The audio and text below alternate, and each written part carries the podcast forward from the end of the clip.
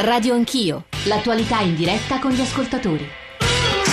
E Radio Anch'io sono le 9.33, bentornati, bentornati Giorgio Zanchini al microfono. E Radio Anch'io stamane sta affrontando un tema uso un aggettivo che so non tanto apprezzato, divisivo se ce n'è uno, lo rilevo dalle cose che ci state scrivendo, dalla, dalla indignazione, dalla rabbia eh, di alcuni, dalla, eh, dalla, da quanto il tono degli interventi, degli sms, delle mail, anzi ne approfitto per darvi i nostri riferimenti 335 699 2949 per Whatsapp e sms poi ancora Radio Anch'io, chiocciolarai.it e naturalmente 800 05 0001 per intervenire direttamente in trasmissione. Noi stamane parliamo di linguaggio, siamo partiti dalle differenze di genere, di genere sessuale, maschile, femminile, ma adesso ci occuperemo anche eh, di discriminazioni, di razzismo, anche sulla scorta di una campagna stampa di giornali e riviste cattoliche che si chiama Anche le parole possono uccidere. Immagino che in questi giorni ne abbiate visti alcuni dei cartelloni o li vedrete sulle nostre sta- stra- strade. Ci sono dei volti percorsi da una specie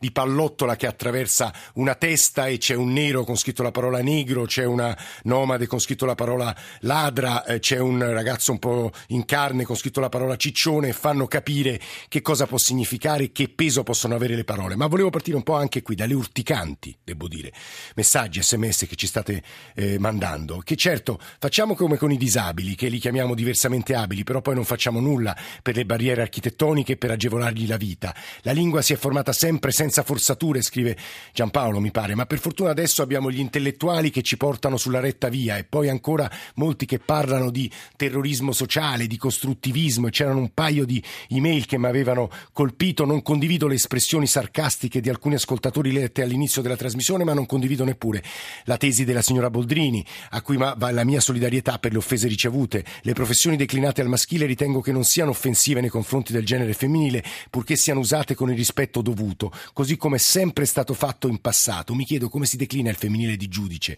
giudicia, giudicessa e poi ancora, insomma, sono veramente tante le cose che volevo, volevo leggervi, ma insomma, poi, poi, se le recupero ce ne sono alcune molto interessanti. Però su questo tema volevo leggere eh, un paio, volevo richiamare eh, Pia Locatelli e Sandro Biasotti che avevamo lasciato, diciamo, dopo un intervento troppo sintetico. Pia Locatelli, prego.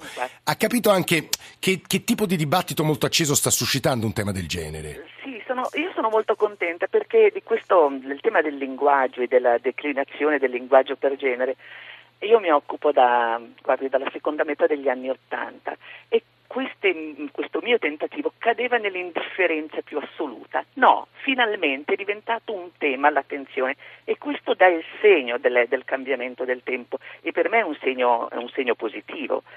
Poi eh, al di là delle, così, dei, dire, dei dettagli, il problema è che la lingua ha delle regole e il genere è un parametro, un parametro fisso, così come lo è il numero. Io ricordo quando alle elementari facevo analisi grammaticale, si diceva uh, mamma, eh, nome comune di sì. persona, genere femminile, numero singolare. Se erano mamme era genere femminile, numero plurale. Insomma ci sono dei meccanismi regolatori e il fatto che non ci fosse la deputata o l'ingegnera era perché davvero nella società non c'erano le deputate e le ingegnere e se si trasforma la società deve eh, la trasformarsi, le dice anche la lingua. Basta, semplicissimo. Mm, mm, mm, Poi stiamo a discutere dei dettagli, se la, la, la, la terminazione in E è maschile o femminile, va bene, ne discutiamo, ma sono dettagli, il problema è il principio. Luca Terrini sta facendo, mi pare, non anche... nomina, eh quella cosa, quella persona non esiste. E io allora queste sue osservazioni le giro subito a Sandro eh, Biasotti per capire se a suo avviso è ipocrisia e formalismo, c'è anche sostanza. Lei cambierà il suo modo di definire le persone, Biasotti? Ma io ho sempre avuto rispetto, ripeto, io ho chiamato la, la, Presidente Boldrini Presidente e credo di non avere sbagliato, ma se lei si sente sminuita, io la chiamerò signora Presidente, però bisogna vedere anche la sostanza, il contesto, perché noi parlavamo dell'alluvione di Genova, attenzione, perché bisogna vedere anche la sostanza, la gente è indignata perché con tutti i problemi sì. adesso la Boldrini fa questo distinguo, perché sono due cose di un conto è chiamare uno negro, terrorista, ladro, ciccione come ha detto lei, io l'ho chiamata Presidente. E allora secondo me è un comportamento altezzoso quello della Boldrini, fuori luogo, fuori contesto. Perché io non sono stato offensivo, io Allora, sono Besotti, stato su questo offensivo punto è dopo. molto chiaro, immagino dopo. che poi... E che chiedo poi- scusa, eh, ma sì, dopo, sì, no. caspita, lei, sta- lei lei è stato molto chiaro. Sì, no, e poi Eh. immagino che vi chiarirete alla Camera. Leggo gli ultimi due messaggi e poi proviamo a spostare il tiro sul secondo capitolo che ci interessava molto. L'uso delle parole da parte dei mass media, che poi sono una delle principali agenzie di formazione dell'opinione pubblica, anche noi che stiamo facendo questa trasmissione stamane. Diciamo due sms di segno opposto rispetto a quelli che stiamo ricevendo. State facendo una trasmissione difficile e coraggiosa. Desidero dire che nel linguaggio l'intenzione è importante almeno quanto l'espressione in se stessa. È Angelo a scriverci. Chi svolge funzioni pubbliche o si rivolge ad una larga platea ha una responsabilità oggettiva nell'uso di un linguaggio corretto e rispettoso soprattutto della diversità. E poi c'era un altro messaggio, questa volta di una donna, ora non lo ritrovo, che diceva in sostanza: Ma come mai però tutti coloro che vi scrivono questi messaggi sarcastici sono uomini, sono maschi? Adesso vi dicevo il tema dell'uso delle parole nei mass media, introdotto da un'intervista, e mi permetto di definire piuttosto interessante, che Nicole Ramadori ha fatto a un medico del Togo. Radio Anch'io.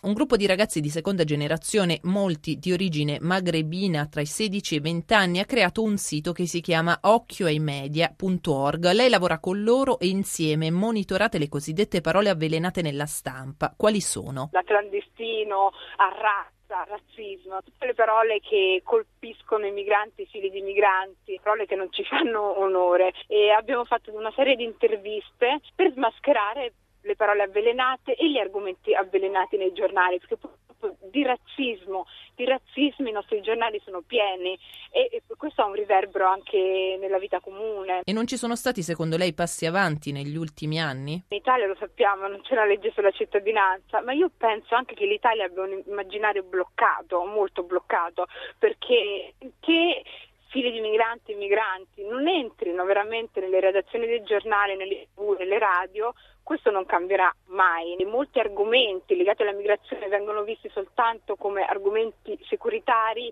ma mai di cultura. Allora se non cambiamo il paradigma del nostro sguardo, non può cambiare la stampa, non può cambiare il modo in cui si descrive l'Italia, cioè ancora descriviamo l'Italia come negli anni 50, quando l'Italia è diventato ormai un paese meticcio, no? E questo capita eh, a, a tanti paesi europei, soltanto che in altri paesi europei si narra diversamente l'altro, perché l'altro ormai siamo noi, siamo tutti. E perché in Italia ancora non si riesce a farlo? Penso che sia anche dovuto al passato coloniale italiano che non è mai passato, cioè gli stereotipi che si usavano nel fascismo si usano ancora oggi. Poi oggi è una giornata molto particolare, il 31 ottobre insomma era il giorno in cui la stele di Axon è stata portata da Mussolini come bottino di guerra dell'Etiopia a Roma e purtroppo il passato coloniale, dunque tutte quelle parole cattive, tutti stereotipi non sono stati mai disinnescati. Lei è mai stata vittima di un linguaggio razzista? Purtroppo sì, ma anche delle semplici banalità al supermercato. L'ultima volta una signora mi ha detto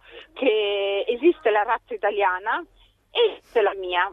E ho detto, a parte che razza, la parola razza, noi dovremmo toglierla dalla Costituzione, signora che razze non esistono proprio, no? esistono esseri umani, e che magari ero italiana anch'io, anche se ero nera. E la signora non voleva crederci che ero italiana, mi diceva sì, però lei ha un retrogusto straniero.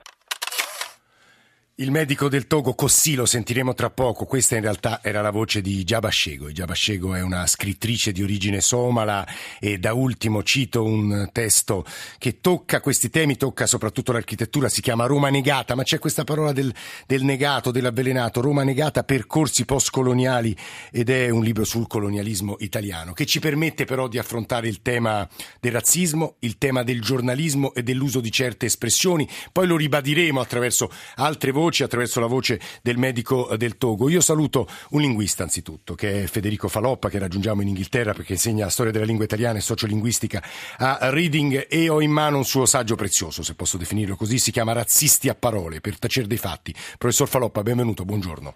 Buongiorno a lei e buongiorno agli ascoltatori. E tre giornalisti, Giovanni Maria Bellu, che è il presidente dell'Associazione Carta di Roma. Bellu, benvenuto, buongiorno.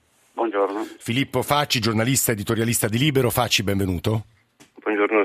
Aurora Lussana, direttrice della Padania. Buongiorno, direttrice Lussana. buongiorno a voi, grazie per l'invito. Allora, Federico Faloppa, vorrei partire da lei perché nel suo saggio eh, lei eh, cita moltissimi esempi del cattivo uso delle parole da parte di noi italiani e da parte dei media italiani e io vorrei chiederle uno sforzo ulteriore. In questa trasmissione stiamo durando fatica, diciamo così, a far capire, se deve essere questo l'obiettivo, che c'è un rapporto fra la parola e la cosa, fra le parole che usiamo e forse il razzismo di fondo, se c'è, nei nostri comportamenti. Professore.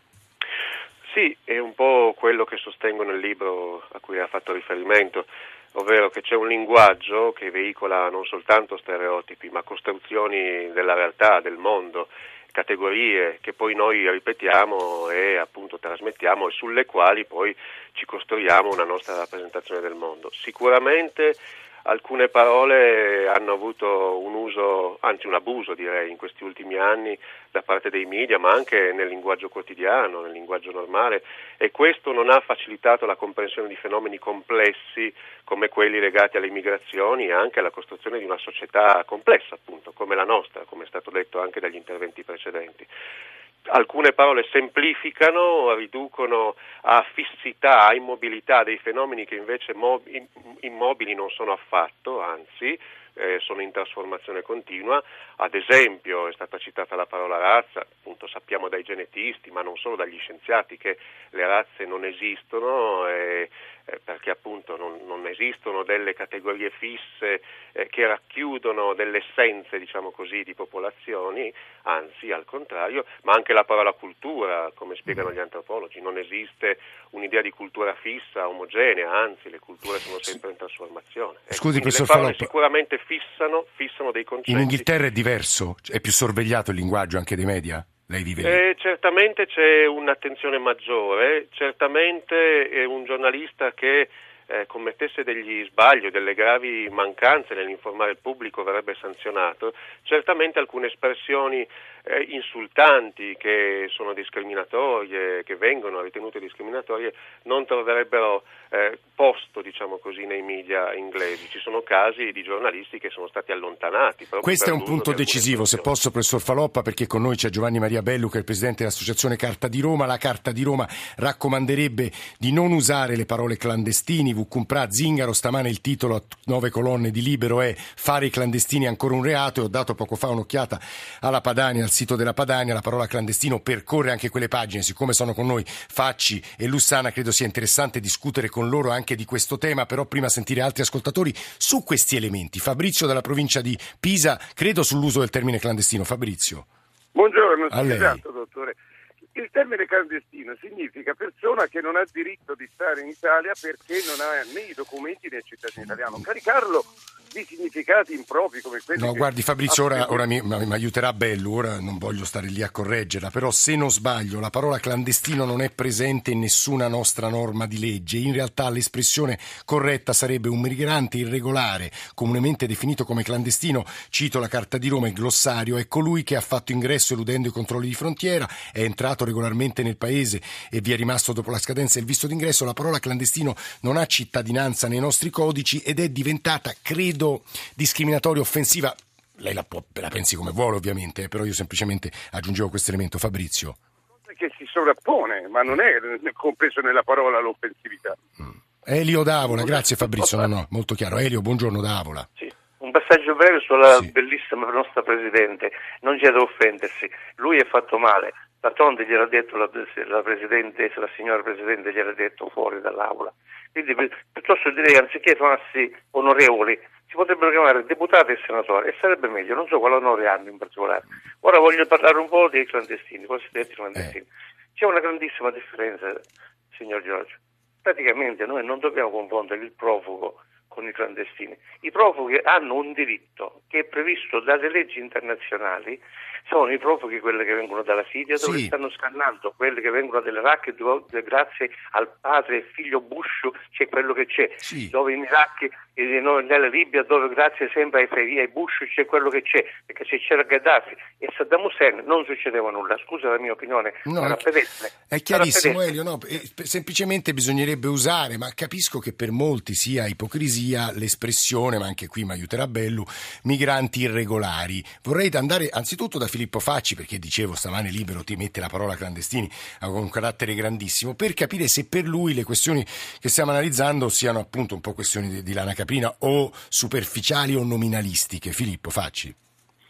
Ma a parte che io non, non parlo a nome di Libero, però, no, no, no, eh, però. no, no, però ecco, mh, confesso sono un po' spiazzato perché non sapevo neppure che esistesse una disputa attorno alla parola clandestino, confesso. Cioè, sono rimasto indietro. Però noi giornalisti lo dovremmo sapere, Facci, questo sì, forse dovremmo sapere, ma sono quasi contento di non saperlo, mi spiego. Eh, il fatto che un termine non sia presente nei codici, secondo me, significa poco, perché nei codici non c'è neanche la, la parola ladro, se per quello.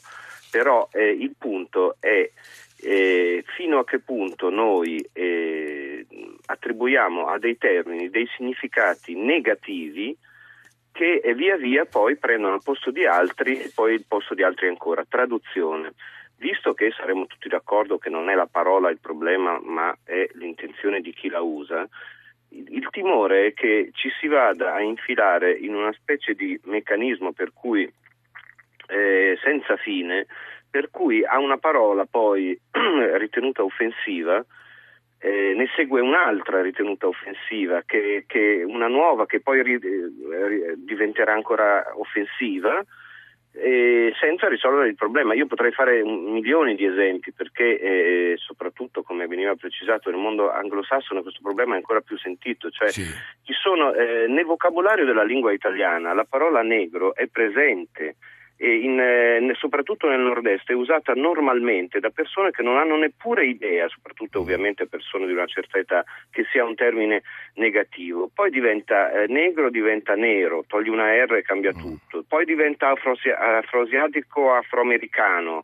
Eh, extracomunitario immigrato di colore, ora avete spiegato che clandestino è diventato immigrante irregolare. Cioè, prima che eh, una questione di lana Caprina diventa una campagna fallimentare perché non funzionerà mai, perché Questo... nel linguaggio privato, nel linguaggio comune mm. si continuerà Però, a usare facci, per, permettimi di, di, di, dire una cosa, nel sud degli Stati Uniti si usava e si è sempre usato per credo secoli, decenni, secoli se non, so, decenni se non secoli la parola nigger, nigger che era sì, il negro sì. dispregiativo. A un certo punto quella parola è, è diventata inusabile per ragioni di razzismo sì. e, è, e credo non sia più usata.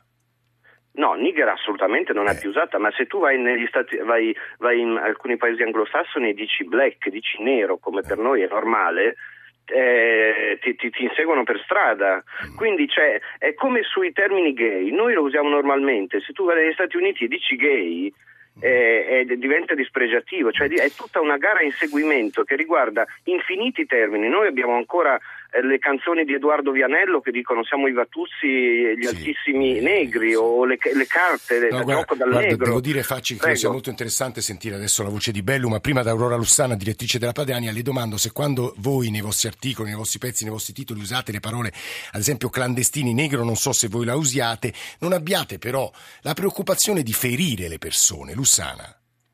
Allora, io mm, sono anche stata vittima di discriminazioni, vuoi per uh, il genere a cui appartengo, per la mia origine etnica, spesso anche per le mie condizioni economiche. Quindi ho sempre avuto, fin dal primo giorno del mio insediamento al quotidiano La Padania, massimo rispetto e la assoluta volontà di garantire la dignità umana, umana innanzitutto, a prescindere dalle visioni ideologiche, la sociolinguistica, sì. il nominalismo, tutti coloro che io intendevo anche accusare politicamente. Quotidiano Padania è un giornale di opposizione, rappresenta una minoranza, fa contropotere e controinformazione. Noi siamo stati soggetti a un dossieraggio continuo nel pieno rispetto della deontologia professionale mi sento di dire che noi stiamo facendo un lavoro di grande informazione.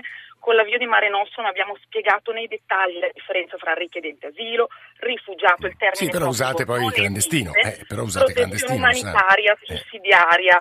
Noi Usiamo il termine clandestino e continueremo ad utilizzarlo perché credo che l'operazione della Carta di Roma sia controproducente, perché l'attenzione morbosa per i diritti dei migranti, questo associazionismo, questi militanti dell'antirazzismo che vogliono difendere sempre e comunque i migranti irregolari quasi come vittime sacrificali aprioristicamente, rischiano di creare una saturazione della commozione nel pubblico e nei lettori, come se vivessero una sorta di tutela speciale, un privilegio, anche l'ossessione paranoica paranoica della Boldrini, che noi definiamo o papessa o donna prassede perché preferisco usare una leggerezza calviniana mm. per accusare anche politicamente chi secondo noi sta commettendo no, una sorta di coartazione oligarchica perché i custodi della morale filoimmigrazionista stanno no, dando una visione distorta no, e no. Non voglio più tollerare una visione paternalistica dell'immigrazione. Mm. Ripeto, non c'è l'ortodossia filo-immigrazionista, noi non siamo gli eretici, continueremo Però lei dice questo è paternalismo.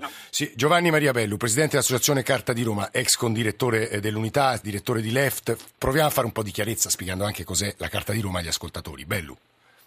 Sì, va spiegato perché quanto ho appena sentito mi, fa, mi, mi, suscita il dubbio che non sia ben chiaro cos'è la Carta di Roma. Cioè, la Carta di Roma è un codice deontologico che è stato adottato dall'Ordine dei giornalisti e che dà eh, alcune e anche però poche indicazioni sul linguaggio e l'atteggiamento che i giornalisti dovrebbero adottare quando si occupano di, di immigrati.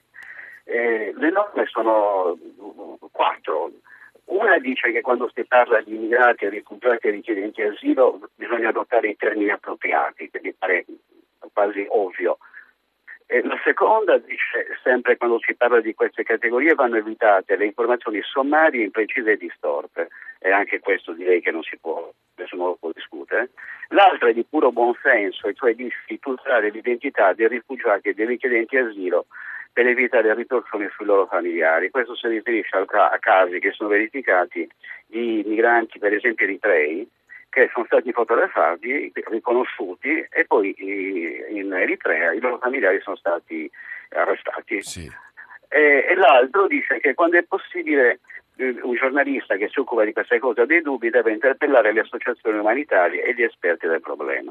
Queste sono le norme di Carta quindi non, francamente non capisco di cosa parlasse la Lussana. Voglio dire che sono norme che possono essere seguite tranquillamente anche da un giornalista che fosse Non ci sono sanzioni in caso di, di violazione insomma, di uso di questi termini? Le sanzioni sono uh, le stesse, intanto la Carta di Roma non ha potere sanzionatorio. Nei casi più gravi, veramente in casi rarissimi, si fa un esposto disciplinare che poi segue le vie, le vie normali e quindi c'è la normale, la normale giurisdizione disciplinare dell'ordine dei giornalisti. Ma ripeto, è molto, è molto raro perché il più delle volte noi stabiliamo una interlocuzione con i colleghi, perché eh, ha perfettamente ragione Fassi, non ci sono delle parole che in assoluto sono eh, xenofobe, mm. le parole vanno viste nel loro contesto e, e quindi eh, non si può certamente fare un vocabolario così tassativo delle eh. parole. È molto importante il contesto, è molto importante l'intenzione. Nel caso della parola clandestino, il problema è un altro, è semplicemente sbagliata. Cioè, tecnicamente. Senta, bello, scusi, invece la parola negro molto usata nella quotidianità del nord-est, però che fa un, un, un mezzo di comunicazione di massa? È... No, un mezzo di comunicazione che non è un anziano signore del nord-est che in totale buona fede la usa perché è una parola che è, è nel linguaggio, è stata nel suo linguaggio. Un organo di informazione dovrebbe evitare di usarla perché dovrebbe sapere che è una parola che dire, è, è, si è riempita di un disvalore, viene avvertita in modo negativo. D'altra parte mi pare che sia lo stesso criterio che ognuno di noi adotta anche nel linguaggio quotidiano quando parla con le persone.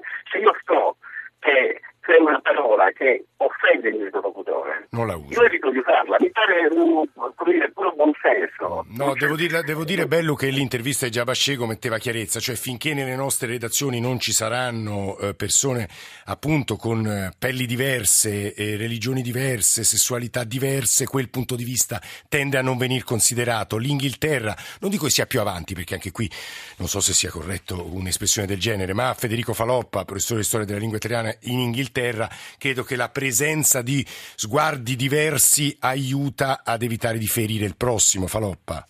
Sì, certamente, anche se appunto i problemi non mancano neppure qui, perché si sono costruite negli anni delle comunità chiuse, anche insomma i problemi non sono, non, non, non sono scomparsi neppure in Inghilterra, ma certamente c'è un'attenzione maggiore perché si sa, si capisce, si è capito che appunto la società è complessa e va descritta con un linguaggio complesso. Io sono assolutamente d'accordo con quello che diceva Bellu, bisogna evitare di semplificare, di creare categorie semplificanti, bisogna considerare le parole nel loro contesto, ma ci sono, lo sappiamo, delle parole che sono più offensive di altre, questo ce lo dice la storia, questo ce lo dice l'uso, non ce lo dice la parola isolata, ce lo dice l'uso anche nella quotidianità e sappiamo anche che possiamo costruire un linguaggio più attento, certamente.